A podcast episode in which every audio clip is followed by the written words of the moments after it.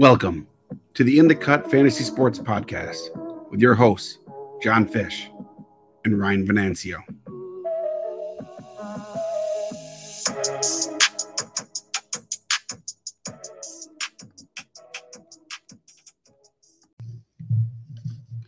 What's up, everybody? Welcome in episode 24. We got a uh, a day version today, uh, middle middle of the day. So we got that going for us. We got top 15 starting pitching talk today.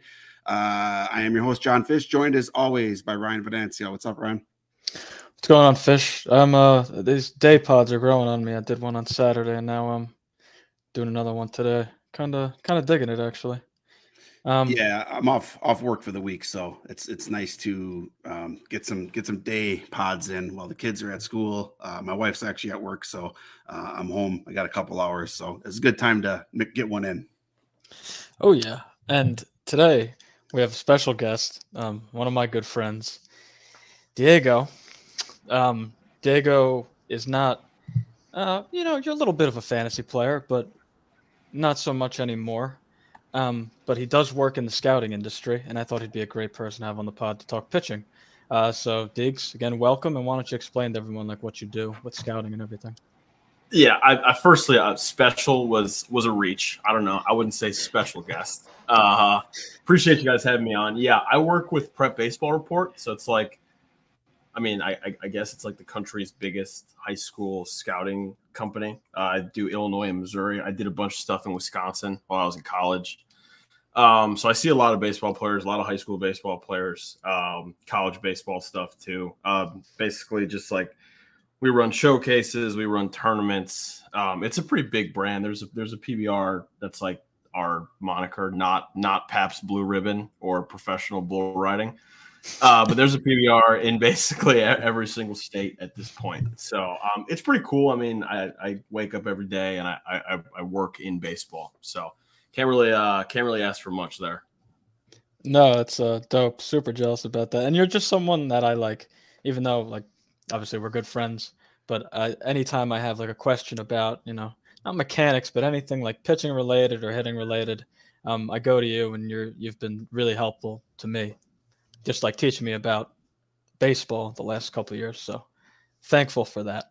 Um, but yeah, I mean, I I do love pitching. Uh, I I did pitch for four years uh, in college, so um, definitely like I mean that's it's kind of like a mutual relationship because I've you've taught me a lot about hitting stuff, so uh, really helpful in that regard. But um, I think like my favorite thing about baseball is like the mechanical pitching side of things. Like we live in a world now where there's everything is data driven. Um, there's so many advancements in the pitching side of things, especially uh, from a data standpoint, like stuff that you can't really see with the naked eye. Um, like obviously, if you're at a baseball game, you're going to see a 98 mile an hour fastball and be like, "Wow, that's really hard."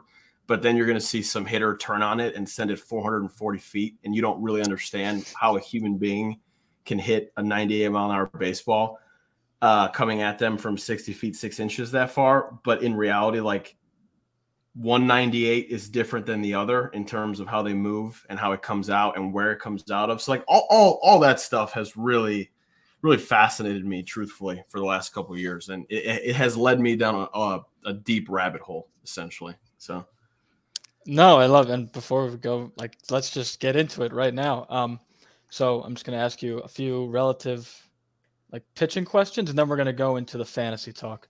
Um, so the first thing, what is one thing a pitcher has to have in order for you to be in on them? Whether it's just like one trait, uh, a certain velocity, anything like that. Uh, okay, so I'm not going to generalize it. Like, not everyone's going to have it because like there are guys that get away with not having this, uh, whether it be like they are like truly elite command guys, or they throw like sidearm or like low three quarters, or there's it's like a funky operation. But I would say for the majority of pitchers, like the number one thing that I would say you quote unquote like have to have is you have to have a good fastball. That doesn't mean you have to have a hard fastball, Um, because like like I said earlier, 198 is is is not the same as the other, but something about your fastball, whether it be like the vertical break, um, having really good vertical break from a high slot. Uh, maybe you're a sinker guy and it, it moves like 20 inches horizontally. Uh, something about the fastball has to be good. To me, if you have a bad fastball, and there are guys that have bad fastballs, actually, some guys we'll talk about today that have bad fastballs that get away with it because they are elite locators or they have elite off speed pitches and they just don't throw their fastball a whole lot. But most guys that are towards the top of every single pitching list every year, and honestly on this ADP board, have elite fastballs, and they do it in different ways. But at the end of the day, they still have like elite fastballs. So that's my biggest thing personally. Yeah, and I totally agree with that. Um, it's something I look. I think you've sort of pushed me even more in that direction. But even before um, we started talking, you know, in depth pitching, that was something I always looked at because you know it's the pitch you're going to throw the most, right? Or yeah. most pitchers are going to throw more often. So it has to be um, a good pitch uh, in the long run. Um, so next, uh, sort of tying into what we just talked about. So, um, do you believe in an arm just off data, or do you actually have to go watch them and pair it with the data to you know get a whole picture of what you think of someone? Yeah, I, I data's great. Uh, it's it's truly awesome. I think the data gives you something that you can't see or can't fully understand with your eyes. Um, I will always say that you have to see something first uh, and then use the data to support it. Um, I don't think baseball is a game that you can play on a spreadsheet, basically. I don't think that you could accurately paint a full picture of somebody basically just by looking at numbers there's so many things that go into it. Uh, this is just more from like a scouting standpoint. Obviously, from like with big leaguers, um, they're all really good because they're in the big leagues for a reason. So like I would probably lean more data centric in that regard. You're not going to be able to sit there and watch every single baseball game. There's 162 of them, and they're all nine innings. But like if I'm evaluating somebody, I I definitely need to see it um, in whether it's in a bullpen, whether it's in the game, because there's so many things that go into baseball. Like, you know, if if somebody just sent me a player's data, I wouldn't know if it was 35 degrees outside. I wouldn't know if it was raining. I wouldn't know if it was super windy. Um, all I I wouldn't know that this guy gave up eight runs in two innings, but his data is super awesome. Um, so I like the data. I really do. It's obviously important. You would be a fool to disregard data, but your eyes are not going to fail you, really. That's just my opinion. So, no, that's interesting too, because, um, you know, location's a huge part of uh, pitching too. So, like, watching a guy being able to locate all of his pitches on both sides of the plate is obviously something that's huge and not necessarily something you would find in the data. Um, what is one narrative or you know like generalization you see on twitter slash like the fantasy industry that people are just um not not not right about but just off on the way um you know off off on the way they think about?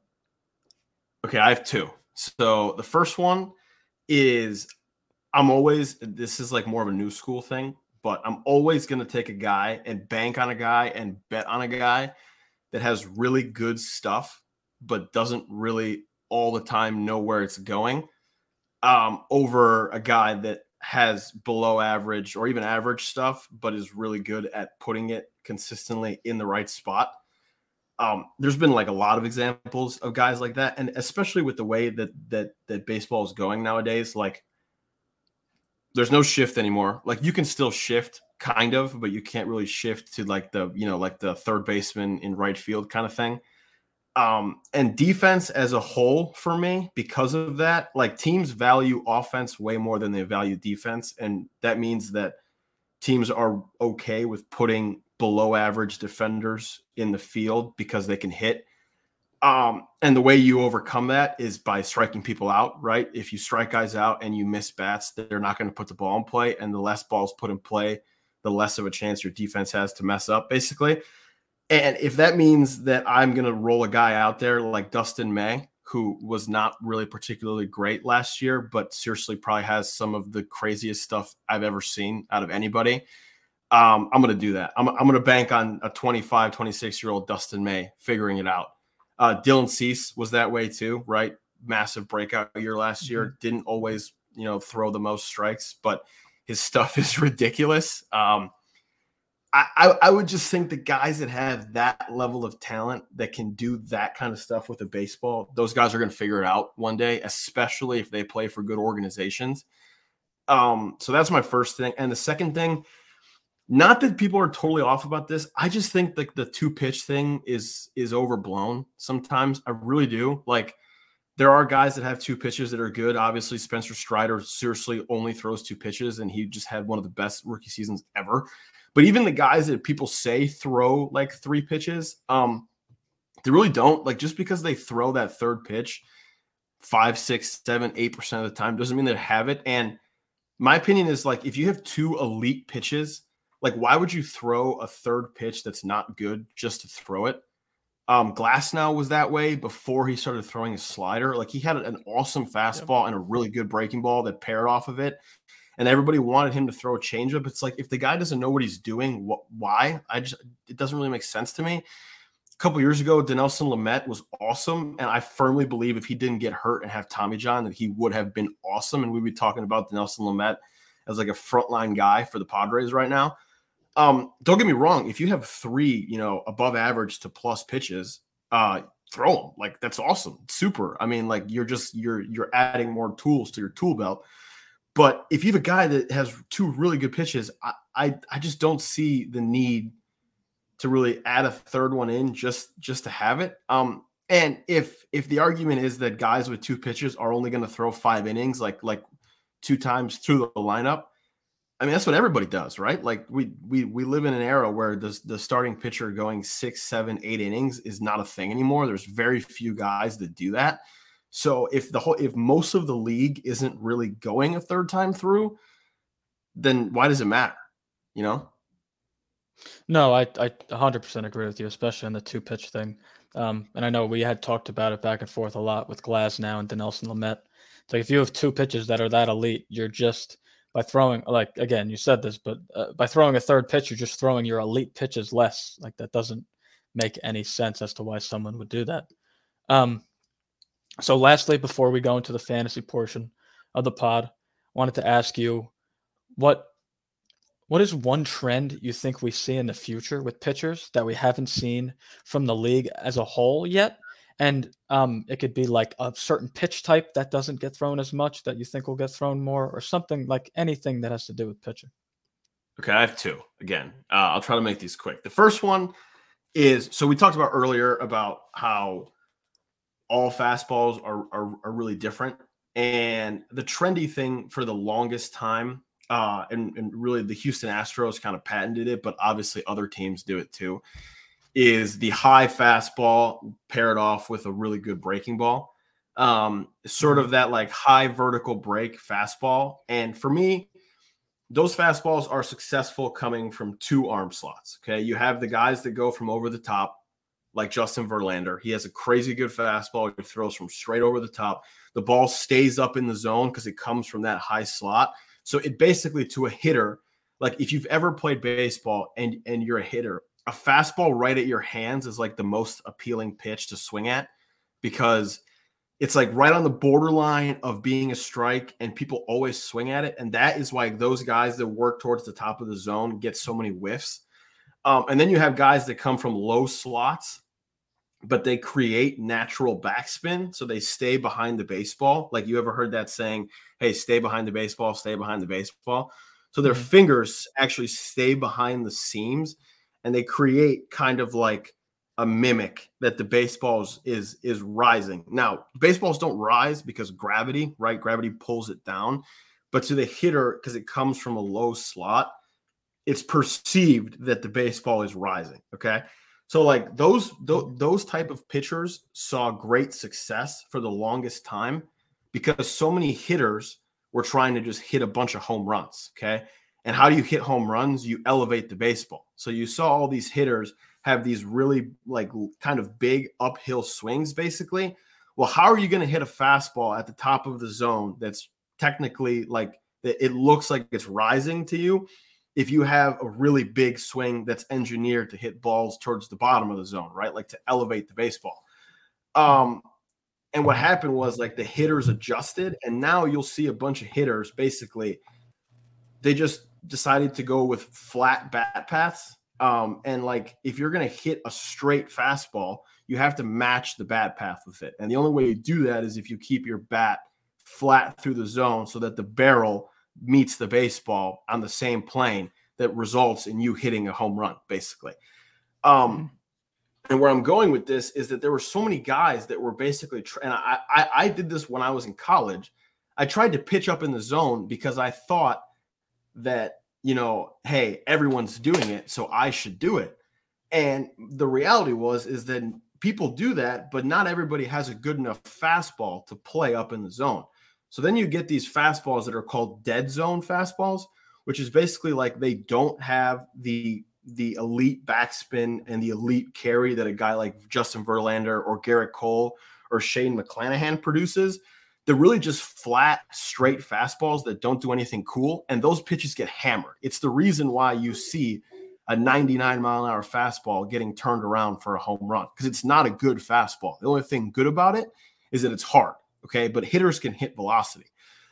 So there's a lot of guys that have that. Shane Bieber, for example, he doesn't have a very good fastball, uh, but he's really good because he basically decided to stop throwing fat his his his fastball and started to really work in more of his off-speed pitches because he has three really good off-speed pitches. And I think the the the trend I that I think is going to happen is the data that you that we that all these teams have at their disposal on all of the guys in the big leagues I mm-hmm. think teams are literally going to tell people that have bad fastballs to stop throwing your fastball. And I think the the the thing that's really going to uptick in this is going to be sliders, uh, because the number one pitch to miss bats is sliders, uh, because they move horizontally uh, and they're just way harder to hit, especially if they're thrown really really hard. So I would expect that a bunch of guys, especially right-handed pitchers, because most of the hitters in the league are handed are to just start throwing a ton of sliders, and it's already happening. So I'm not, not like I'm not sitting here um, like breaking anything new to you guys, but uh, yeah. I, I seriously think that that o- over the next five years, you're to stop. You, you're to start seeing a bunch of dudes essentially turn uh, their slider or whatever elite off speed pitch they have into their primary offering. Like, you know, when you play MLB the show and the X button is always the fastball, I think that's to change. I think it's to be like, hey, we're just to stop throwing fastballs because guys are so good at hitting them. And the second one is so I talked about how like a bunch of hitters were trying to hit home runs and you hit a home run with more of an uphill bat path. So that's why people started throwing fastballs up in the zone. So now I think because guys are um, more flatter with their swings, I think people are going to start throwing a bunch more sinkers. I think the sinker with like the 1990s, early 2000s thing where it was super popular. Um, like the hitters adjusted, so now the pitchers have to adjust. And I think you're going to see a bunch of dudes start throwing a bunch of really, really, really hard sinkers, like 98 to 100 mile an hour sinkers down in the zone because those pitches move so much now with like how good people are at teaching pitching that it's just going to be so much harder to hit. And then the hitters will go back to trying to hit the balls uh, down in the zone, and then the hitters will go, uh, the the pitchers will go back to working up in the zone. So it's like a constant, you know, adjustment and, and readjustment type of thing. But yeah. more sliders and more sinkers is basically what I think will happen, which will be interesting because sinkers are typically ground ball pitches and we don't have a shift anymore. So I think that's going to change how teams view defense. They're going to value defense more, which is then is going to make your guys that can't play defense on the infield but really hit less valuable in a way. So it's like mm-hmm. pitching mm-hmm. Pitching changes the whole game of baseball. Whatever the guy on the mound is doing affects literally everything, the whole roster. Um, and that's like crazy to me how it all revolves around that. But no, no, that's crazy. And again, you made a you made a lot of good points. Um, and I, we've I seen... got one thing. Uh, sorry, Ryan. I got one thing. Um, no, go ahead like like Diego was saying, like with um like Shane Bieber, like throwing the secondary stuff more. It's like, why don't these pitchers do this right away? Like every time you see a pitcher break out, it's because oh they threw their fastball less and threw their you know secondary stuff more. It's like why don't they do that right away? So then there's not a down year before the breakout. I think there I think there's a lot of things that go into that. Um honestly, I think for some guys that throw like 95 to 96 miles an hour, it's kind of hard for them to get behind the fact that they just don't have a good fastball. Um, you know what I mean? Like if I'm pumping mm-hmm. gas and it's getting lit up, like there is an element to like, hey man, I'm throwing really hard. I want to blow this pitch right by you, and you can't do that with how good the hitters are. Especially um, when it worked in the in the lower levels, right? You know, yeah, probably, yeah, exactly. That that, that's seriously like such a good point. Like when pitchers dominate the minor leagues, okay, and they come up to the big leagues and they struggle. It happens so much. They were doing things in the minors that gets those guys out, but that n- almost never translate to the big leagues, right? Like you have to readjust. So, like if I'm a guy like exactly how you said, and I'm blowing fastballs right by guys then and now I'm facing the Texas Rangers and they're teeing off my fastball. I'm like, what the hell is going on? Why would I want to change that if, if I've had success with it before? Um, and I think uh, uh, the second thing, Bieber is kind of an anomaly because the, the Guardians are so good as as an organization. But I think, like organizationally speaking, there's still some teams that are stuck behind, like the Ways. Um, there are not they like they all have data, they all have all these things, but like there are there is certainly a gap um, in terms of which orgs are more advanced than others with this kind of stuff, and you see it every year. We all know who they are. Um, but like a guy who potentially has a bad fastball on the Pittsburgh Pirates is probably not going to get the same amount of you know help and stuff than a guy on the Dodgers or the Astros. So there's a bunch of stuff that goes into it. Um, but I like like the minors thing was such a good point, Fish. I, I I can't emphasize that enough. How people don't really factor that in. Yeah, yeah, no, I totally agree with that. Um, but let's um, let's dive into fantasy now. Um, again, I really appreciate really appreciate you coming on and like giving all of that pitching insight. I know it's kind of a lot to handle at once, but um, I think it's going to be really cool for people to take all that in. Um, so now we're going to start with, even though Ohtani, you're most likely going to draft him as a bat. Um, we're just going to talk about him pitching wise because in a DC, you're still going to use him as a pitcher at least a few times, in my opinion. Uh, that's how I would draft him. Um, so, Deegs, what do you think about uh, Ohtani this early? Um, if you're drafting, if you're doing a, a draft and hold, this type of uh, what a DC is. And uh, Ohtani is utility and a pitcher. And keep in mind, this is a uh, a biweekly league, so you have to, you check your lineup from Monday through Thursday, and then Friday through Sunday. So if you decide to use Ohtani as an arm, you can't then switch him as a bat uh, the second half of the week. You get what I'm saying? So you, you basically yeah. have to pick whether he's a hitter or a pitcher for the certain week. Um, so if you're drafting Ohtani in the first round, um, you think it's okay to use him as a hitter some weeks and as a pitcher some weeks? Like, is he that good of an arm in your opinion? So I think it's going to depend. And I like I've been listening to like obviously all off season some fantasy podcasts and like some people saying that the Angels are going to let him like like throw every six days. So there will be some weeks where he pitches twice. Um, like if you can do that, then yes, because the guy is amazing. I mean, he's seriously unbelievable. I I was I I've been thinking that this guy there's no way that he's going to hold up for the longest time. Like he had all these arm problems uh, when he first came over. Like he had the PRP injections. Um, I don't love the profile really. I like I really don't like the guy, guys that throw splitters really scare me, um, especially when they throw 100 mile an hour fastballs.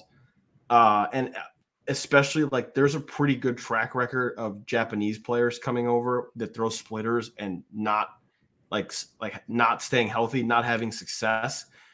This guy's an alien. I mean, he's seriously like probably he's like the best player ever, probably talent wise. So, uh, I you know I've I've seen some people make the argument that like he should be the number one player, and I I'm not gonna I'm not gonna disagree. I'm I'm really not. He's so good, so so good. Yeah, no, I agree. He is um he's an unbelievable talent, and I just can't I can't fade him in the middle of the first round. Uh, Fish, do you find yourself drafting any Ohtani? And if you do, are you gonna split the hitting and pitching up, whether uh, you know whatever that percentage is, or are you just strictly to use him as a bat? No, if I'm taking him, I'm gonna I'm gonna use him as a pitcher sometimes too. It just it kind of depends week to week, um, especially in drafting holds. We all know how drafting holds go. There's no in season pickups, so you're gonna run into some injuries. So if your if your pitching staff is getting hit with injuries, then you can use Ohtani there. So it's really nice to have that flexibility. Um, but for the most part, I'm almost always going to try to keep him in as a hitter. But um, yeah, I mean, if you got, you know, if you're, let's say your number five or six starters have tough matchups for a week, you probably don't want to throw them. You could move Ohtani there as long as you got, you know, some hitting to back it up. So, uh, yeah, I think it's well worth the mid round, first first round price. Yeah, yeah. Again, I totally agree. He's just he's too much of a freak for me to not uh, want to draft. Um, next off the board is Corbin Burnes. He's basically the first true pitcher going off the board. Um, I've heard uh, no one's like talking badly about Corbin Burnes, but I think people are worried about his second half tail off, and um, you know he just has five plus pitches. Uh, his cutter is one of the best pitches in all of baseball. Um, just ridiculous to throw a, a 98 mile an hour cutter as your primary pitch and have like all of the secondaries that he does. Um, again, the last two months of the season, his strikeout rates were down, but I really like all the underlying stuff, um, and just looking at his stuff like in general in terms of like how how like his pitches looked were just it, it's the same as as has been the last couple of years. Um, he had a 40% chase rate and a 15% swinging strike rate the last six starts of the season. So I really don't think there's anything to worry about with Corbin Burnes. Uh, he is my SP1 uh, going into the season. So I just, you know, I don't think there's anything to worry about. Uh, Deegs, what are your thoughts on um, Milwaukee Brewer ace Corbin Burnes? Yeah, so I mean, he struggled down the second half, whatever. I mean, he still finished the year with 202 innings and 243 strikeouts. Made he led the league in starts. Uh I I think he's the best pitcher in baseball. I, I, I really do. Like if I had to hand the ball to somebody in like a game seven, it would be Corbin Burnes. Um, the stuff is off the charts, like you said. He misses a ton of bats. Um, he's gonna he's getting to the point where he's gonna have to get paid here soon, and you know obviously like like that motivates players more, even though he's already amazing. So I I would I would definitely not be concerned about Corbin Burnes at all. Really, I mean, there's no like like like 200 innings last year. I would definitely expect him to get close to that again. Um, so no worries for me. Yeah, I mean he's just too he's just too good. That's really all it comes down to. Um, so Fish, two questions. One, are you taking Gerrit Cole or Corbin Burnes if you were to pick in the first round and they're both there? And then, um, well, actually no, just go into that. I'm sorry, just go into Cor- Gerrit Cole or Corbin Burnes. Who would you draft if the two of them were there? Yeah, I'd take Corbin Burnes. I mean, two years in a row, sub three ERA, sub one WHIP, tons of strikeouts. Um, yeah, I mean, I don't really know what there isn't to like about him. Uh, yeah, I mean, I guess maybe the wins might not fully be there, but you know, they still have a pretty good, you know, decent bullpen, even though they traded Hader. Um, but the lineup is uh, obviously a little shaky, and that's you know kind of what you're looking at when you're when you're looking at wins.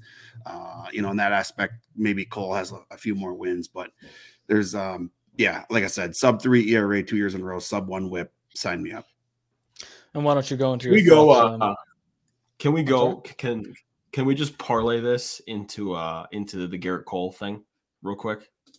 Yeah, yeah, of course. Go ahead. Yep. Okay. So so I understand like like Gerrit Cole in like in terms of volume, like you can basically pencil him in for almost 200 innings. Um, and in terms of strikeouts, like he punched out 257 guys this year. It's pretty unbelievable. Um, Gerrit Cole's amazing. Uh, I do think with how good the AL East is, uh, Gerrit Cole has kind of like that almost maximized, like fully optimized fastball we were talking about earlier. Uh, he gets almost perfect carry and, and, and backspin. On it up in the zone. The problem with that, and obviously his secondary stuff, if you watch him pitch, is, is ridiculous. He's a master at spinning the baseball. But the problem with having a, a basically perfectly backspun fastball is that it's really straight. You're backspinning it, so you're not creating much horizontal movement on it. And if you miss and you don't hit a spot, uh, those those pitches get get hammered for home runs. Um, the AL East is a really good division. Uh, there's some pretty good uh, hitters parks in that division, uh, and and he's going to give up home runs. I mean, he had like 1.5 home run per nine innings last year, 3.5 ERA. Uh, he's awesome. He gave up a league high 33 home runs last year. We saw this with Justin Verlander that one year where he led the league in giving home runs, uh, but was still awesome. Um, I would just be a little concerned about Gerrit Cole's ERA basically being the same uh, as it was last year. He is going to win a bunch of games. He's on a great team. He's going to punch out a bunch of guys. You can lock him in for his innings, but I don't think he's the best pitcher on his team really. And I think Corbin Burnes is the best pitcher in baseball. So I don't, I would definitely take Burnes with all the positives that Cole brings to the table. Yeah, yeah. If you look, if you look at Cole, I mean, three five ERA last year, three two three ERA the year before, um, and then both both seasons whips were obviously good, but you know we're talking about as SP one here, so uh, 102 and 106. So yeah, it, it's Burnes for me. Great point on the home runs. I was going to mention that as well with Cole. Uh, you know, two seasons in a row now where he's um you know actually three seasons if you count the the short season but uh yeah one 1.48 home runs per nine and in 2022 is obviously not good yeah yeah 100% and i'm i'm i'm in on cole um i know you weren't shitting on him but i i told i'm in agreement that i would take Burnes over him um i have cole as my sp3 uh the one the person i have above him is the next guy we're going to talk about and that's jacob DeGrom. Um, he's my SP2. Um, and his innings have been a concern lately. Yes, that is true. But he was healthy to end last season. And I don't even know if it's an opinion anymore. I think he's the best pitcher of all time. Um, at least current Jacob DeGrom is the best pitcher of all time. Um, so, Deegs, I'll throw this over to you. Does his recent injury history and the fact that he throws 100 miles an hour so consistently concern you about his health moving forward? Oh man, do you really you really had to ask me that? Um,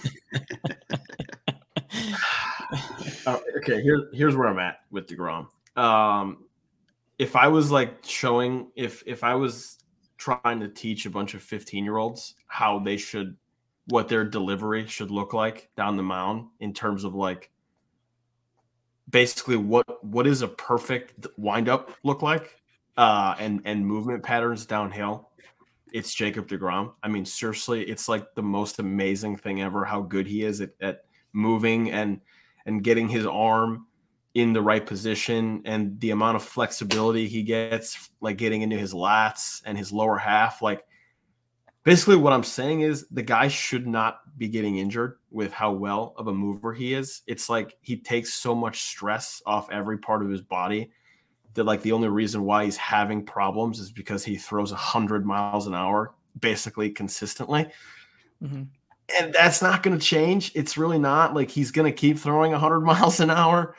Uh, I would be I would be a little worried about the injuries. I would. I would. Um, now it's like it's it's it's the thing we do with Byron Buxton like oh man if this guy ever stays healthy he's going to win the MVP Jacob DeGrom ever stays healthy for for a full season, it'll be like 1998 or whatever, Pedro Martinez, where he was like the best. It was like the best season ever, because the guy is the best pitcher ever. I mean, he's got the best stuff I've ever seen and probably ever will see.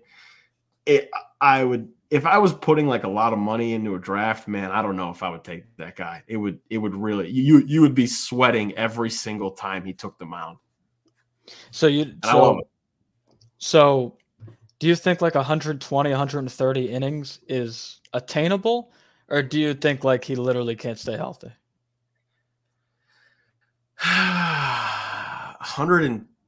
115, 120, yeah. Yeah, I think he could he could, you know, if if it all goes right, yeah. Um I think two with deGrom, like I'm I'm really interested to see what the Rangers do because they just paid him a bunch of money. Um, but it's like you know that if you know that like you can't run this guy out there for six or seven innings every every day or every five days. So I'm I'm I'm curious if if they like protect the investment and they only let him go five innings, or if they understand like, hey, we got to get the absolute most out of this guy. Like like whatever happens, happens. If he breaks down, he breaks down. We'll just bite the bullet and eat the money. And they just let him go until he gets hurt. Um, if he throws 120 innings, it'll be like the best 120 inning, like 120 innings ever.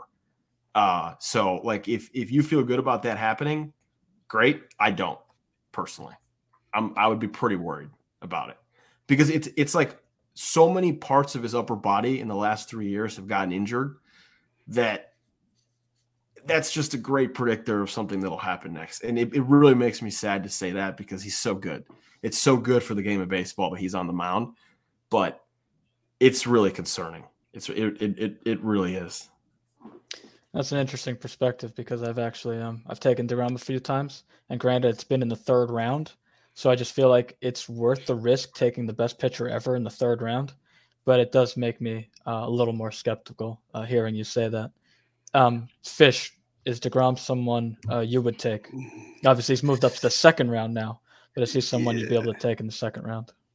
Um, probably not. Uh, I get it, and you guys have already basically hit on it. Like he's when he does pitch, he's easily the best pitcher in baseball. It's not really even close either. Um, here's what I'll say: if I were to take Degrom, I would be taking a high innings pitch pitcher with him. So somebody like Aaron Nola, uh, I think would pair awesome with Degrom because you're going to get likely 200 innings from from Nola. Mm-hmm. Um, I would not pair Degrom with like Spencer Strider. Um, as much as like Brandon Woodruff, he, he's not really a high innings guy either. Uh, at least hasn't been for his career. So I probably mm-hmm would not pair him with Brandon Woodruff. Um, you know, Cease could be somebody I could do that with, but yeah, it's uh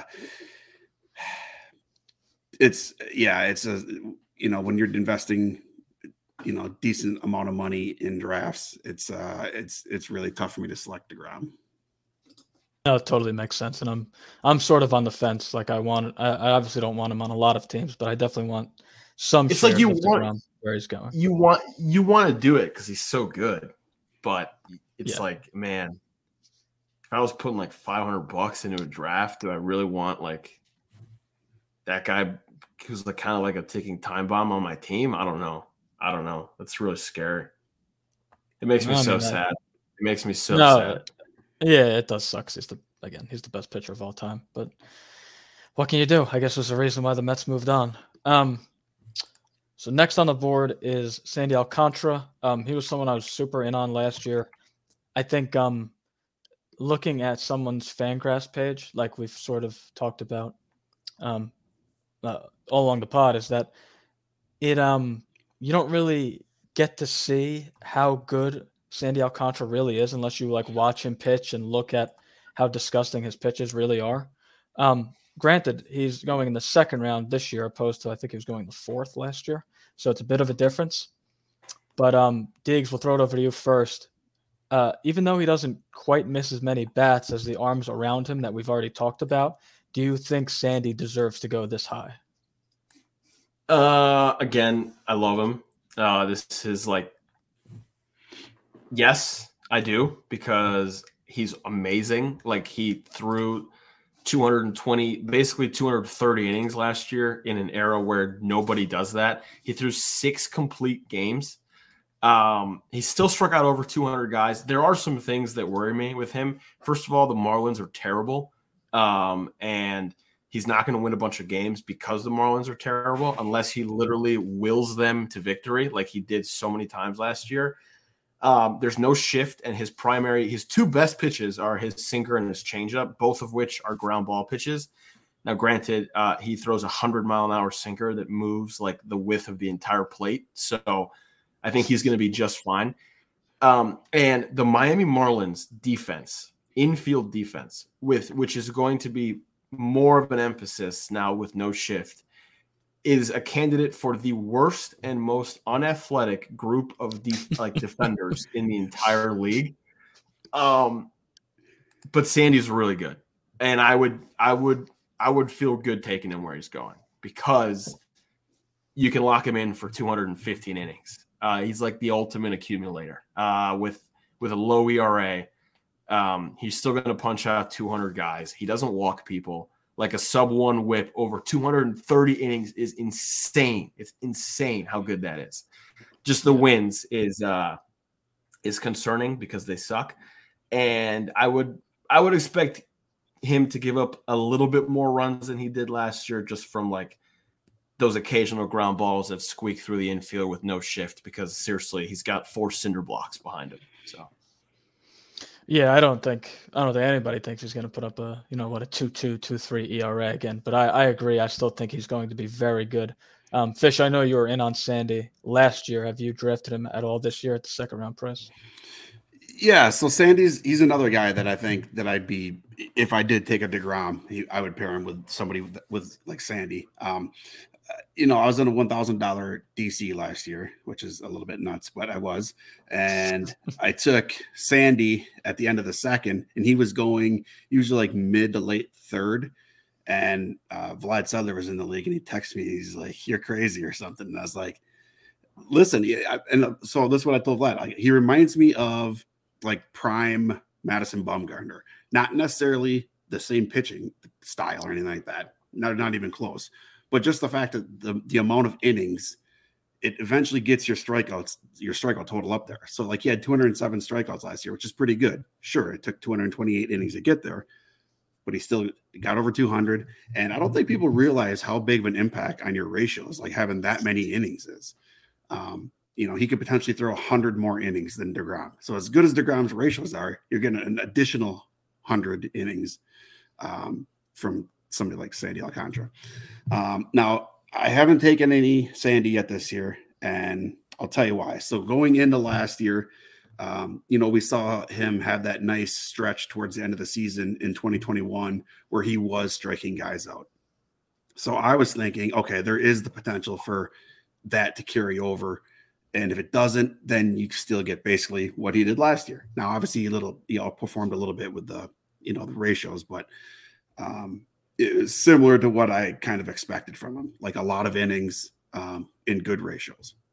Um, so I guess when it what it comes down to is I watched a lot of the starts last year, and it just kind of you could tell that he was just trying to get deeper into games, which he kind of had to on this team. Uh, just like uh, Diego said, like he had to will them to victory essentially because the bullpen was terrible as usual, and they barely scored any runs. So, uh, you know, Sandy had to go deep into games. So but just watching, like there'd be like an 0-2 count, and he would just throw the, the hundred mile hour sinker right down the middle, like essentially just trying to get contact. And it's just I'm like, come on, man, just throw a slider. Like you're gonna swing and miss. You know, I'm just like dying for like a huge strikeout performance. And you know, we got a couple of those, but um yeah, I think this is just kind of the pitcher he is. I don't think he's really looking to go out there and have 250 strikeouts. Um, I think he is trying to, you know, get as far into games as possible. I don't think he wants to come out of the games ever. And the best way to do that is to get guys out in a hurry. So, with that being said, um, I don't think the elite strikeout potential is there, but I do think um, that he is pretty much a lock for 200 plus innings with with good ratios. I don't think it's going to be as good as it was last year if you look at some of the numbers under the hood and stuff like that, like the BABIP, um, you know, the shift, uh, the the shift change, and stuff like that. So uh, I do think that he's going to be 200 plus innings with with good ratios again. So um, I, I, definitely understand why people are taking him. And uh, no, no, 100. percent Um, I don't, um, I don't know if I'm going to take him that high, but uh, it, it's a toss up for me. Deegs, real quick. Do you think it's possible? Because Sandy has strikeout stuff, and like Fish alluded to, he doesn't really pitch to strikeouts; he pitches to contact more. Do you think with the shift ban and how bad their infield defense is, do you think it's possible that Sandy starts to pitch for more strikeouts next season? Um, I mean, yes, it's possible because the stuff is, like you said, it's good enough. But I think it goes back to the thing where, like, man, I don't think guys that have success are like totally okay with just fully changing stuff around. I mean, he's Mm-hmm. coming off like a Cy Young year where he was amazing, um, and it worked for him. And it's honestly, if he if he did if he does exactly the same things he does last year, he's gonna be awesome again and be a Cy Young front runner. So it's possible. Like if he if him and the Marlins go, hey, like we're really bad and we need you to punch out 12 guys a game, like he could probably do that. But there's probably like a human element to the fact that like the guy loves throwing seven, eight, nine innings. He probably loves dominating guys with a bunch of ground balls and being efficient. Like I remember one start against the Padres, he was at 71 pitches in the fourth inning, and he came out of the game in the seventh with 100 pitches. That's like unbelievable. I was jumping up and down, like, man, this guy's gonna be done after five. We're gonna win this game. The Marlins won the game like two to one because he was so good and he extended his outing. Um, so possible, yes, probable, no. Okay. Okay. Um, so on to the next guy, Spencer Strider, uh, sixth off, sixth pitcher off the board. Um, he has he's like baby Jacob Degrom. It's the same, you know, type of arm. Uh, just a ridiculous, ridiculous fastball with an incredible slider that gets a ton of whiffs. Throws 100 miles an hour. Um, again, Davis, we'll start with you. Uh, you know, it's such a small track record. Um, and given all the pitchers around him, do you think Strider belongs in this like elite class of some of the best arms in all of baseball going this high? So I think he has elite stuff. Um, and I think he is like one of the best arms in baseball.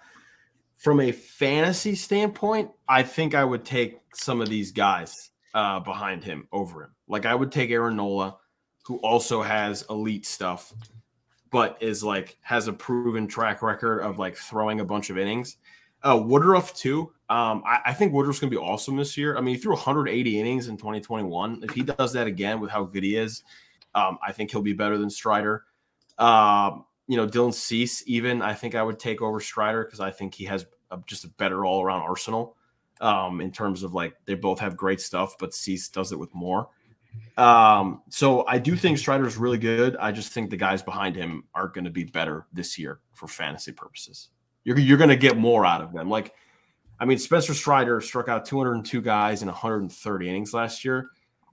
If he does that again this year, then he's Jacob Degrom. Yeah, basically what you said. I I, I would I would think like the league's going to adjust a little bit, and then he'll have to readjust, and he's going to be fine. But in a sophomore year, there's probably going to be some struggles, I would think, at some point.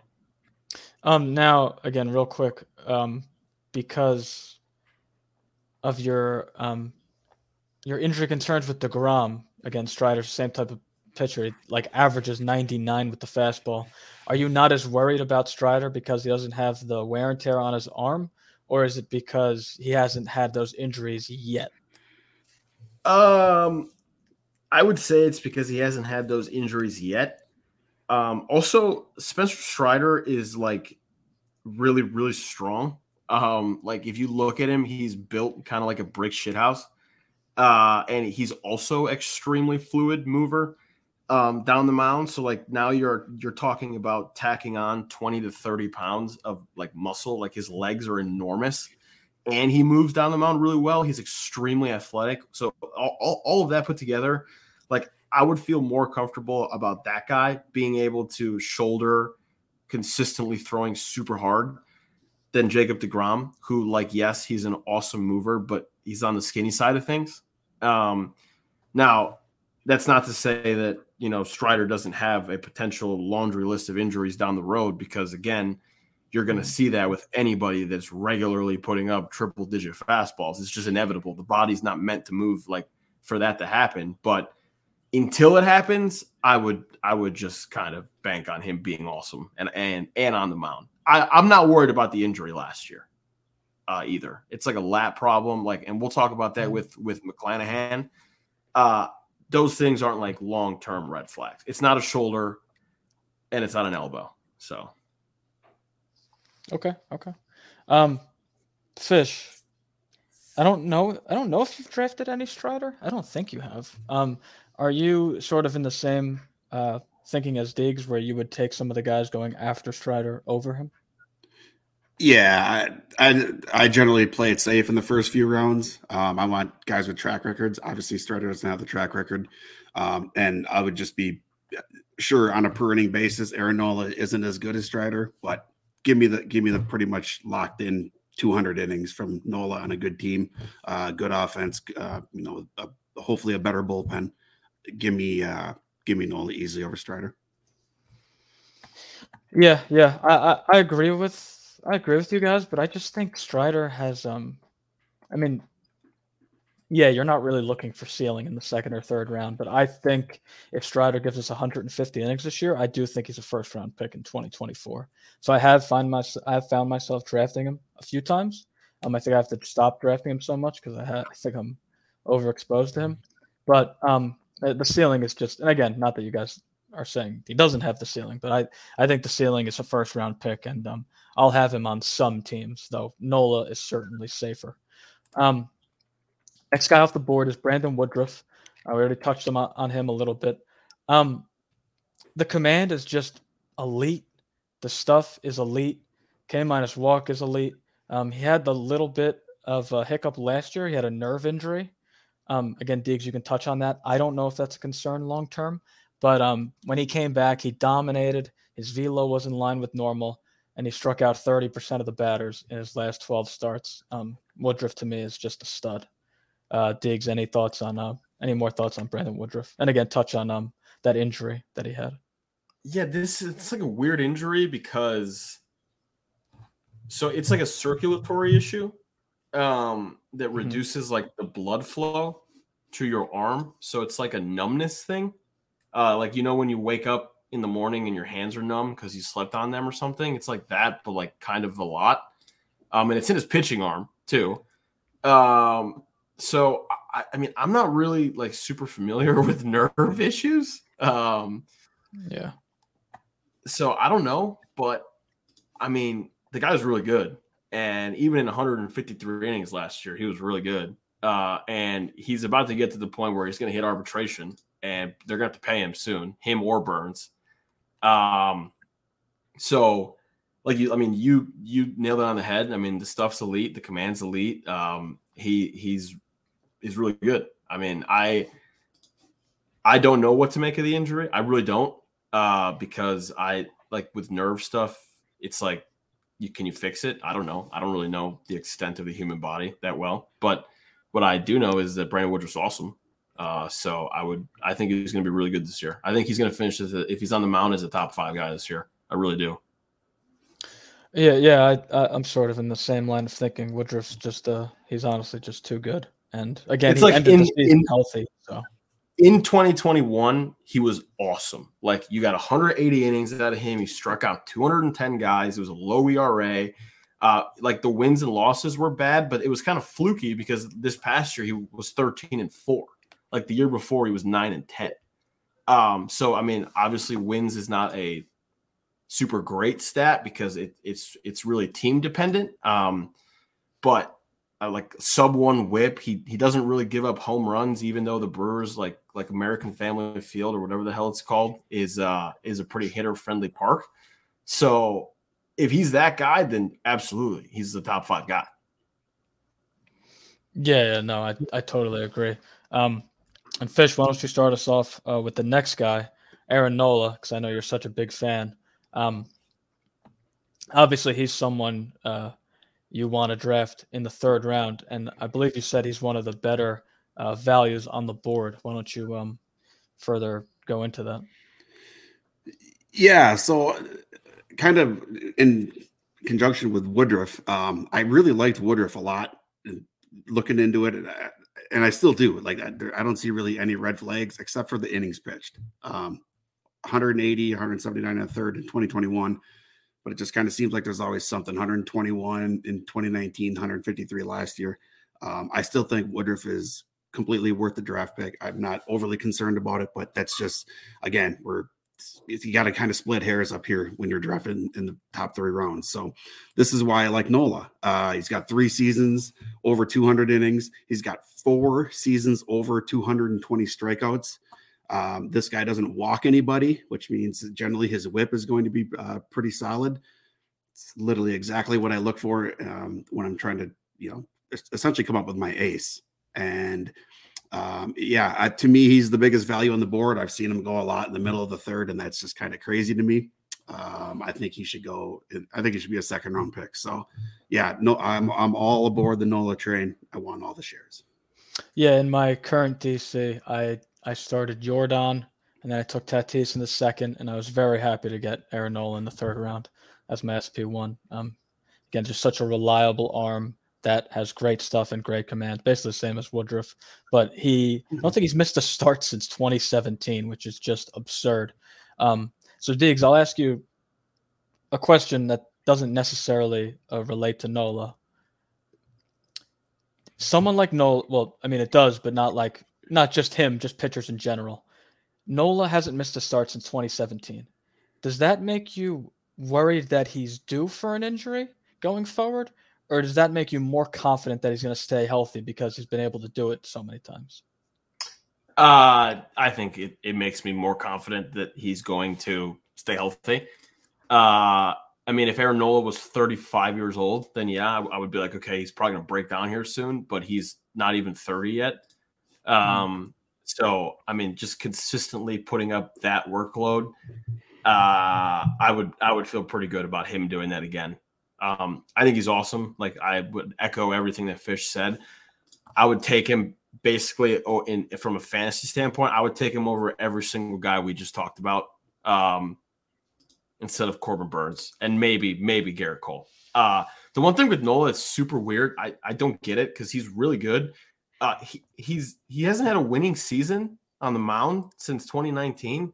Um, five and five in 2020, nine and nine in 2021, and 11 and 13 this past year. I, I don't really get it. Um, he's really good, and the Phillies are really good. That just kind of seems like a bad luck thing to me. Um, but there's not much more I can add. The guy's a stud. So, yeah, yeah. I, again, you guys touched it all, uh, touched on all of it. Nola's ridiculously good, and I agree that he should definitely be going higher. Um, so next guy off the board is a little more polarizing, and that's Dylan Cease.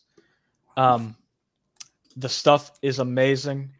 Obviously, he doesn't have. This is like the first pitcher we've talked about, other than Ohtani. Although again, Ohtani's only going so high because he's a hitter and a pitcher. But all of these guys we talked about are really, really good command guys. Even Strider's like average command. But Cease is the first guy that is probably a little below average. Um, but Deegs, we'll we'll start with you. Does the does the fact that he walks a little bit more batters than average and struggles with command just a bit worry you with Cease, like taking him this high, or is the stuff just so good you don't care? Uh, I would I would lean towards the I don't care. Um, so last year he did lead the league in walks, 78 walks. He had a 2.20 ERA with a 3.10 FIP. So I would expect that ERA to go up a little bit. But I mean, even having a 2 2 ERA with 78 walks basically means that guys were on base a lot. Like he had a 1 1 whip, and he was so good that they didn't score. Um, he struck out 227 guys in 184 innings. I mean, it's pretty absurd. And he doesn't give up home runs. So, like, the guy's fine with guys on base. He doesn't give up home runs. Um, I would expect the White Sox to be better this year so he'll probably win more games. I mean, he was still 14 and 8 last year. So even if he does that again, you're still getting the wins. Um, he just throws whiff. Like I, I, I really just don't get how how people hit this guy. So I, I really wouldn't be worried. Uh, I would expect the the ERA to go up. I mean, it's just kind of like due for some regression. Like maybe he's probably from an ADP standpoint in a good spot. Like I would not take Dylan Cease over basically any of the guys we talked about, and there's a, one guy behind him that I would take over him right now. But as like the tenth guy, like the tenth pitcher off the board, that's probably like a good spot for me. Yeah, I, I think I agree with you. Um, I, I think I'd rather have Rodon and maybe I, am the high guy on Zack Wheeler. I like Zack Wheeler a lot. So I, I would take Zack Wheeler over. I would take Zack Wheeler over him too. Yeah. Yeah, yeah. I just uh, Zack Wheeler is just such a ridiculously good pitcher, but we'll get on to we'll touch on that later. Um, Fish, What are your thoughts on Dylan Cease? I think he was he the first player you drafted in 2023. I believe. Well, technically 2022, but 20. I think he might have been. Yeah, this was the first the draft that Rob DiPietro put on, and the we drafted too, in the way too August. draft. Yeah, we drafted in, uh, sometime in August, so it's kind of before Cease, uh, you know, kind of struggled down the stretch a little bit. Um, so I did take him at 15 overall, which, um, you know, I, I don't hate it. It's, it's obviously too early, but it's not not the end of the world, really. Um, I do think Cease is a candidate for 250 strikeouts. Uh, you know, we've seen his innings go from 165 in 2021 to 184 last year. If he can somehow limit the walks a little bit, I think he can throw a few more innings. So I do think he's a candidate to get up to uh, 250 strikeouts. Now, the walks are obviously still an issue 3.8 walks per nine last year. Um, it's generally something that I, I really look at, but when you factor in that he was 11.1 Ks per nine and sub one home run per nine, the walks aren't going to hurt you as much. Now, if there's any kind of you know regression on either one of those uh, categories and the walks stay the same, we could see some trouble for him. But um, you know, a 274 BABIP obviously is uh, you know pretty low. Um, yeah, I mean, I, I'm obviously still in on Dylan Cease. I do have a bunch, uh, a bunch of shares early on, uh, including that one where I took him 15 overall. But I got a lot of my shares uh, at the two three turn. So um, the more I've dove into a lot of these pitchers, uh, the more I've realized I do have Brandon Woodruff ahead of him. I do have Aaron Nola ahead of him. So I have been getting less Cease, but I did get a the max pick so far on Dylan Cease in draft season. So um, a special shout out to uh, Toby Batflip Crazy for um, kind of shitting on uh, Cease a little bit on a podcast, and all of a sudden he just fell to like towards the end of the fourth. So, yeah, I was uh, I was uh, very happy to get that. So, Well, we always we always appreciate that. Um, so Deegs, next guy off the board is Shane McClanahan. Um, again, this is sort of similar to um, uh, not not similar to Woodruff, but because it's a shoulder injury. But does the shoulder impingement that McClanahan had at the end of the season and the fact that he dropped slot concern you at all heading into this season, or do you think it's just a you know a minor injury?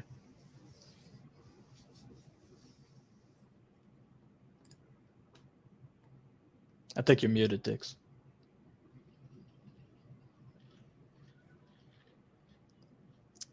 Well, I guess we lost Deegs. Um, um, I, I could start with McClanahan. yeah, yeah. Go Um, ahead. Go ahead. I'm not. Uh, I'm just not in on McClanahan. Um, I was out on him last year. Obviously, that was um, not the right decision, but um, he obviously showed major, major improvement last year from the 2021 season.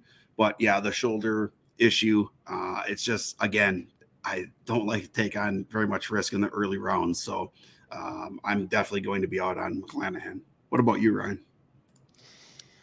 Um, so I kind of am interested to hear what Deegs says about the shoulder injury because the skills are ridiculous. Um, he would be going higher if he didn't have that injury, I think, and he might be. I think he'd be going right ahead of Strider. Um, the K to walk is off the charts, and it's sort of the same thing as a lot of these guys. The K to walk's off the charts. The stuff in command is ridiculous. McClanahan also had like all four of his pitches are really good. Um, but again, I just don't know. Again, I'm not a doctor. So I don't know if a shoulder impingement is an injury that lingers on or if it's like a big deal. I, I'm not. I'm just not really sure. So I guess that's why I haven't drafted him yet because I just want to see him, you know, be healthy in spring training and striking guys out, and then I'd probably be back in. Uh, I'll say one. I'll say one more thing about McClanahan. That another reason I'm kind of off him. Uh, 261 BABIP last year, super low, and he he throws a lot of ground balls, so it's even kind of even more crazy that it was that low. Um, so yeah, that's uh, that's another reason I'm kind of out. uh, Deegs, we, I'm here. have you back. I'm here. Yeah, I'm here. We're good. Cool. We're good. So- Internet exploded, but I think we're good. Uh, yeah. So It's all good. obviously, obviously, McClanahan is really good. Um, we saw that when like when he's on like last year he was really really good. The shoulder impingement concerns me a little bit, and it's because like an impingement happens when you have like repeated stress and repeated like activities to a part of the shoulder. And obviously when you pitch you are repeatedly stressing your shoulder.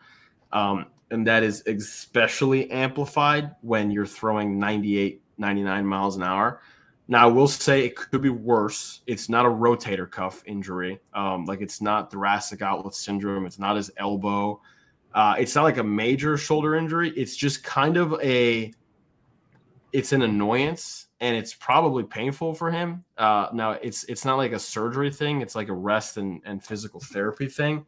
So it was uh, it's possible that like they nipped it in the bud and and and he's fine. But you know, people talk about the uh, the drop in the arm slot. They talk about his second half like struggles, um, and I do think that was related to the injury.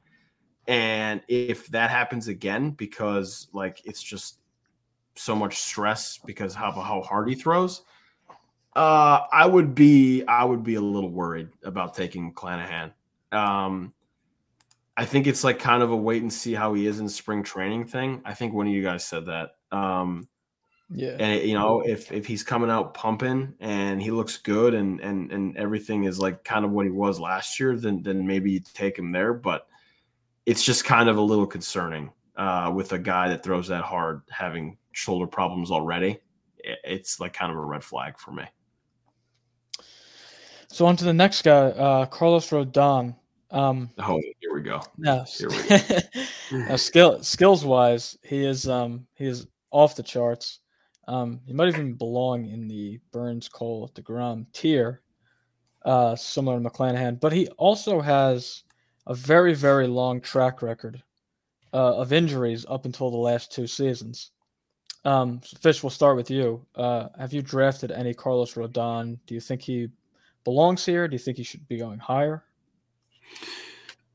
Yeah, so this is a guy that's um, obviously creeping way up the the ADP board since we first drafted. Um, you know, we, we talked about the Rob D draft in August. Well, uh, as early as I took Cease, I was able to get Carlos Rodon in the sixth round. So, um, you know, I guess everything evens out. Yeah, so Yeah. everything evens out, right? Um, yeah, no, there's obviously it's it's literally just injury concern with Carlos Rodon. If you don't think he's going to get hurt, you should be hammering him in drafts, taking him all the time. Uh, I mean, he's ridiculous. He's got you know 237 strikeouts and 178 innings last year. Like that's insane. Um, 95th percentile in K percent. You know the WHIP 1.03, and now he's going to be pitching for the Yankees, um, a, a really good team.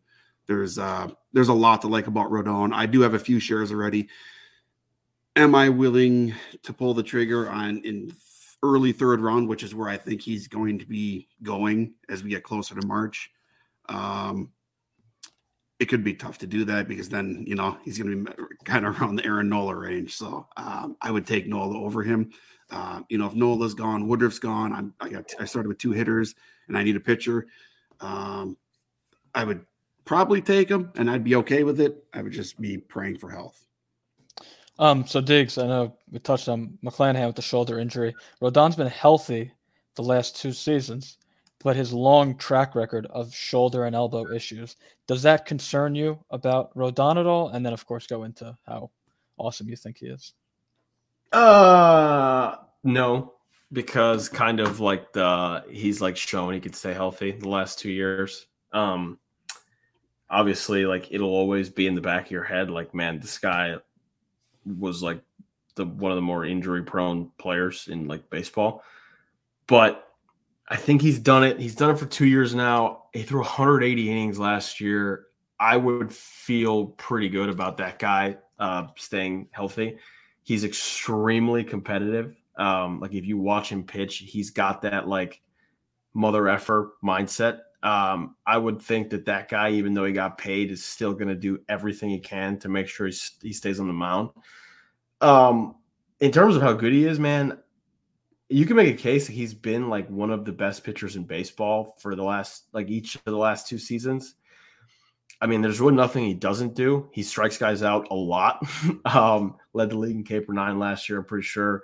He doesn't give up home runs. I, I think the how low his home run per nine is is probably attributed to pitching in San Francisco. But I mean, even then, like he still doesn't give up home runs. I, I thought it was kind of asinine that people were saying that he was going to give up more home runs because he's going to Yankee Stadium. Um, I don't think it really matters. He's not Gerrit Cole, where he has that like perfectly optimized uh, fastball that if he misses, like it's going to get hammered. He really mostly relies on the best slider in baseball, I think. And while also throwing super hard, he's left handed and it comes out of kind of like a weird angle to where it's probably even more of a nightmare for hitters to pick him up, which is why he's so good. Um, you're gonna get the innings like if if he gives you 170 uh, with how good he is, uh, he doesn't walk guys, he doesn't give up home runs, uh, he plays on a good team, and I think he's the best pitcher on his team. Uh, there's a lot to like. There's there's a lot to like for Carlos Rodon. One thing I'm seeing, uh, and it's I think it might be correlated with his success. Is, I mean, as long as as well as staying healthy, uh, his fastball. He's gained like two miles an hour on his fastball the last couple seasons. Um, does anybody know? Did he go to like Driveline or like how how was he able to manage that? Just a just a healthy shoulder for a change? Is that? Yeah, I mean, I think really I think I don't really know anything like if he's gone to Driveline or any of the other you know millions of pitching labs that are really good out there. I, I, would, if he didn't, I would definitely attribute it to like just the healthy shoulder thing. And honestly, that would also be a testament to probably how pretty competitive and crazy this guy is in, in the off season. To add two miles an hour on, on a fastball that's already pretty hard, like that's really impressive for me. Um, I love him. I love him a lot. I was really hoping the Padres would just give him the bag. I, I couldn't care if they did like about Xander Bogaerts if they got Carlos Rodon because I think he's one of the best arms in baseball. Yeah, I definitely can't argue with you there, and that's pretty interesting. You take uh think Carlos Rodon is better than Gerrit Cole. Not that I necessarily disagree, but I think that's um that's not really a take you hear that often, and I um I love it. Uh, so next guy off the board is Justin Verlander, and now Verlander is 39 years old. We get that, and he's coming off Tommy John surgery. Uh, this is now his second year off Tommy John surgery.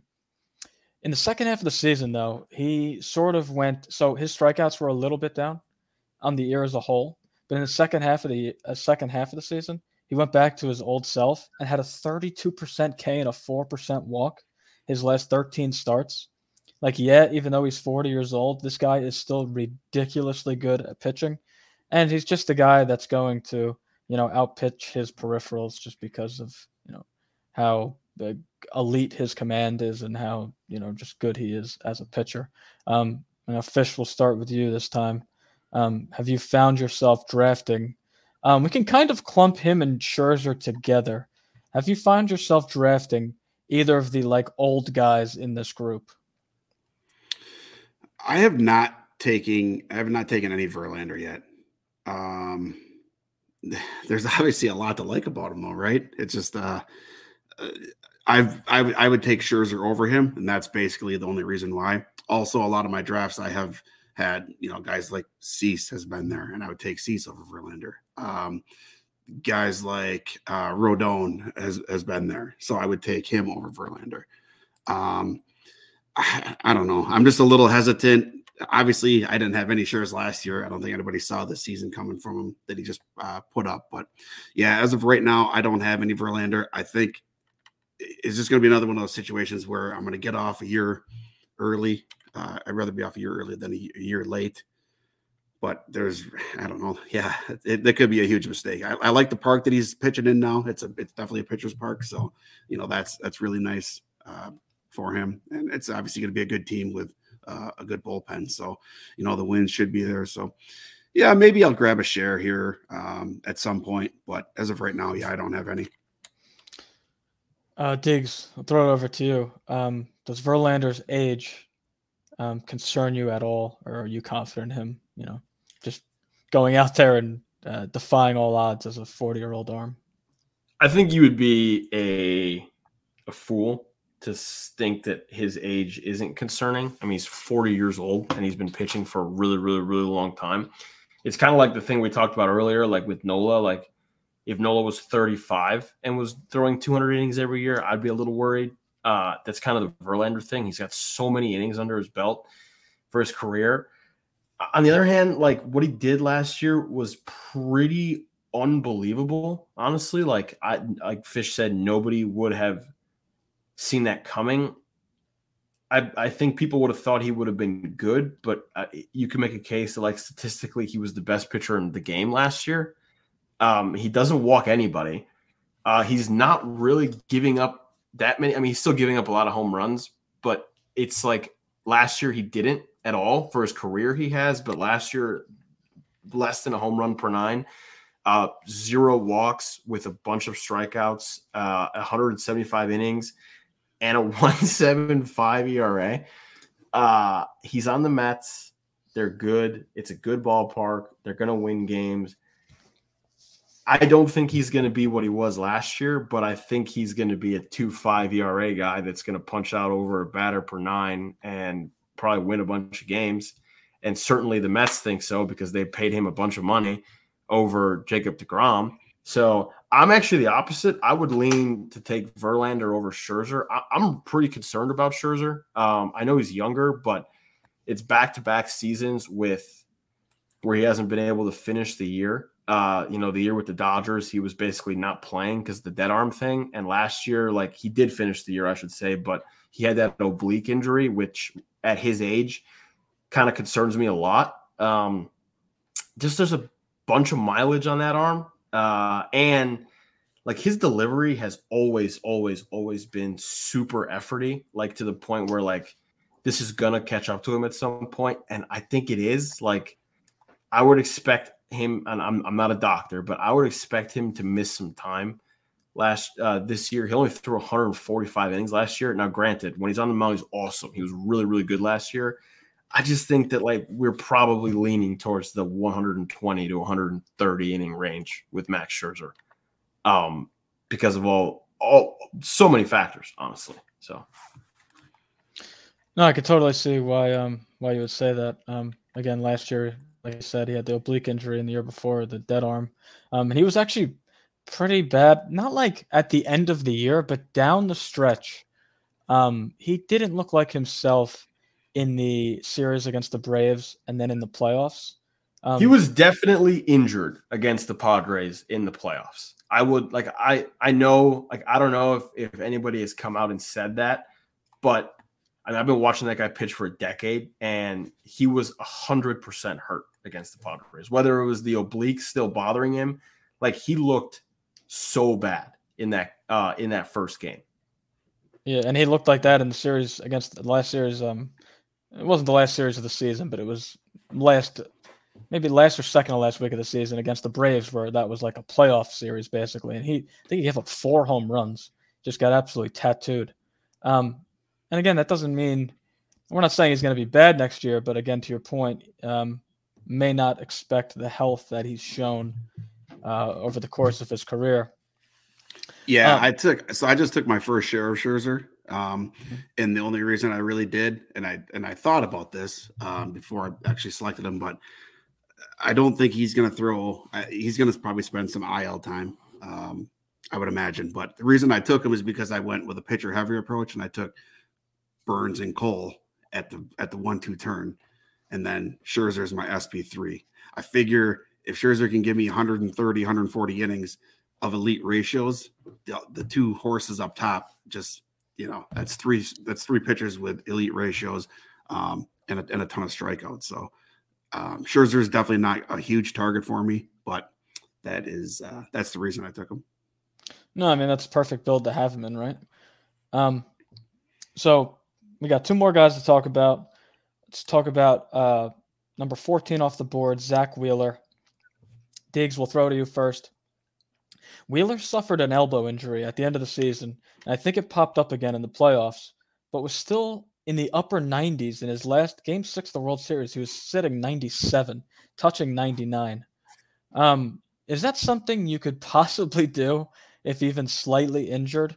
Um, is his elbow injury at all a concern for you going into the season? So you and I kind of talked about this last night. Um, and again, I'm, I'm not an I'm not an expert on any injuries, but man, I I get the adrenaline thing in the playoffs. Like I do. I like that's why people are, you know, like are up in velocity. And it was kind of like the Joe Musgrove thing. Like the guy was throwing harder and he was spinning it better. And I think you could attribute that in one start, like a game three, do or die, uh, to adrenaline and like the juices flowing. Zack Wheeler suffered an elbow injury at the end of the year and then proceeded to pitch an entire playoff stretch, throwing upper 90s the entire time, basically. Um, again, not an expert. I don't know how that would be possible if it was like a serious elbow injury. Like if he had like like you know like a torn UCL or probably honestly even a strained UCL or or something like I don't know, man. I I I just don't. That would be like kind of defying human nature uh, to do that yeah. consistently.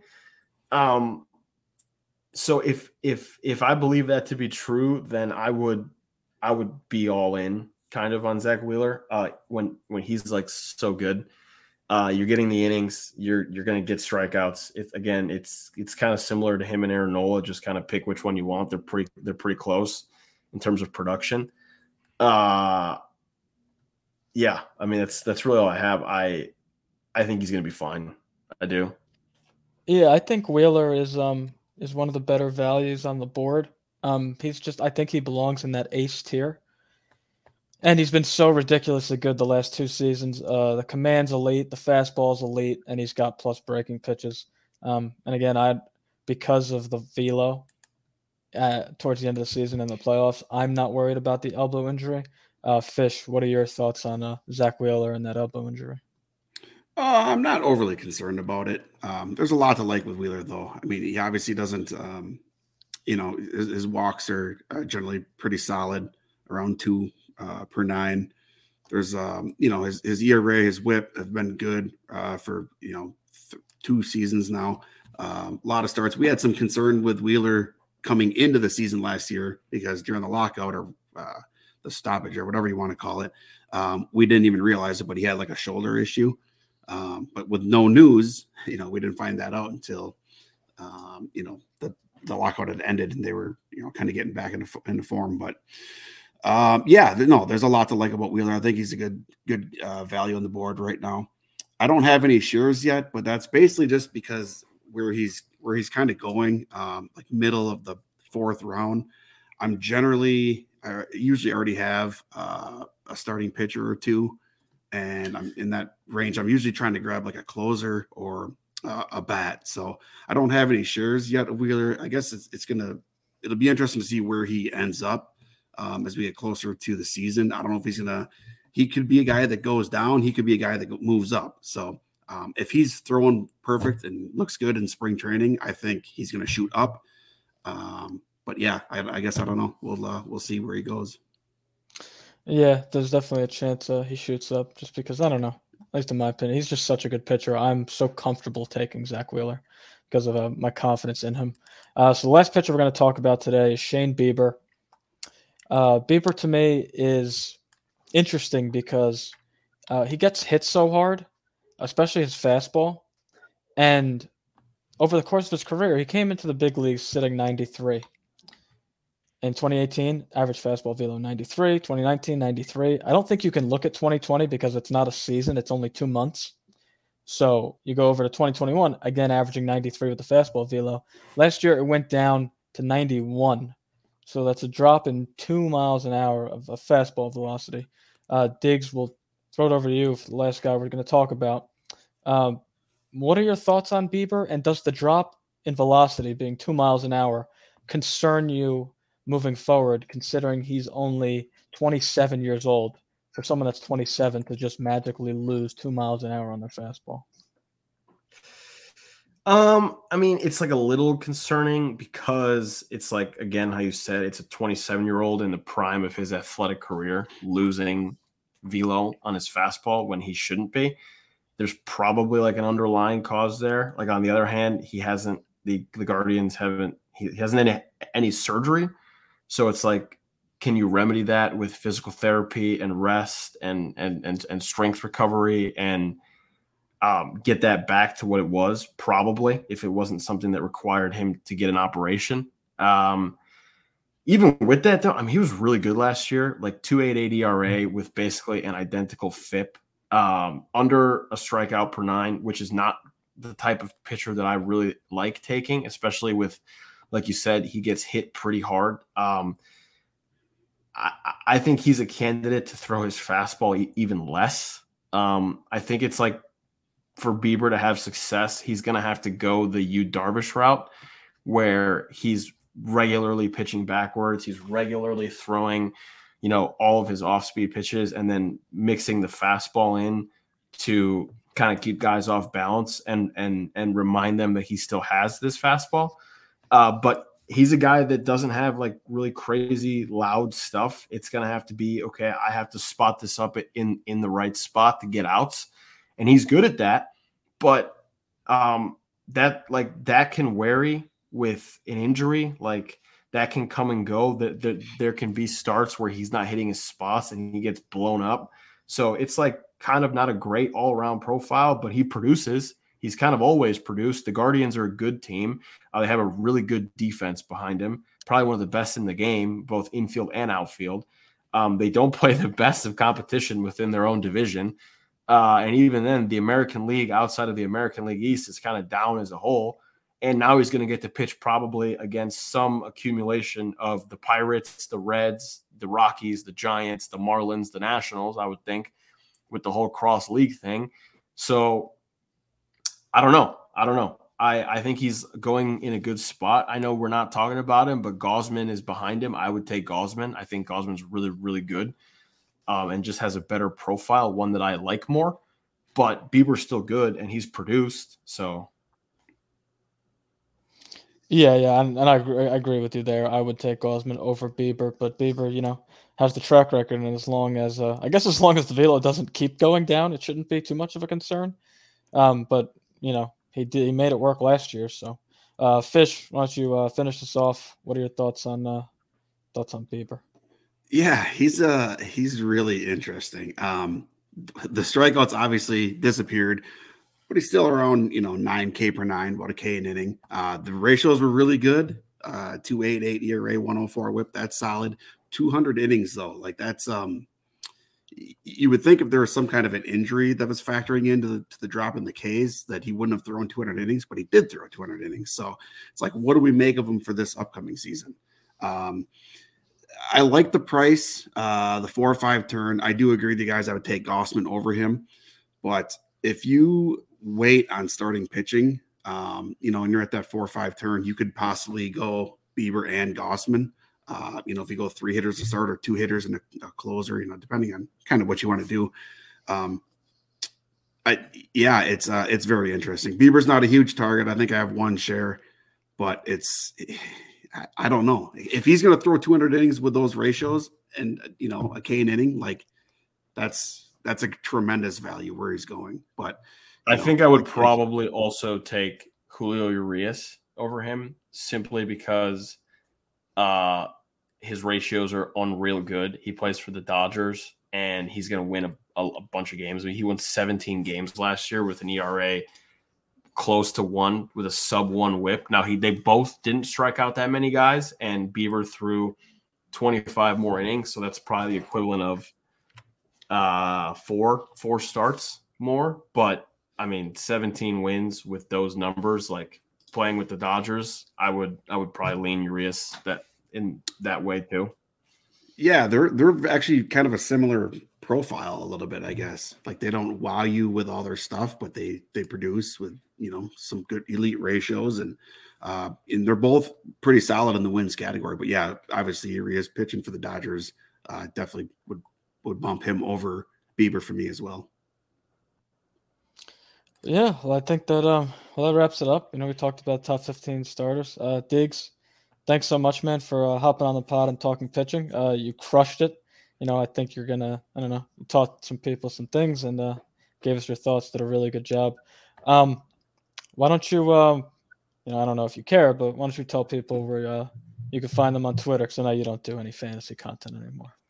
Yeah, I mean, if you want to drop me like a courtesy follow, just from you know being a cool guy, uh, it's at Deegs Baseball on Twitter. Um, that'd be cool. But no, I mean, I, I appreciate you guys. Like, it's 90 minutes to step away from everything and just talk about pitching. I, I could do this every day. So it was it was fun. It was awesome. I appreciate you guys having me. Of course. course, man. Anytime. Yeah, that was awesome. Thanks for coming on, Deegs. We appreciate it. Thanks everybody for tuning in. We're gonna go to the next 15 to 20 pitchers on the next pod, and um, and we'll it'll probably be just Ryan and I breaking it down. But um, yeah, thanks everybody for tuning in. We'll catch everybody next time.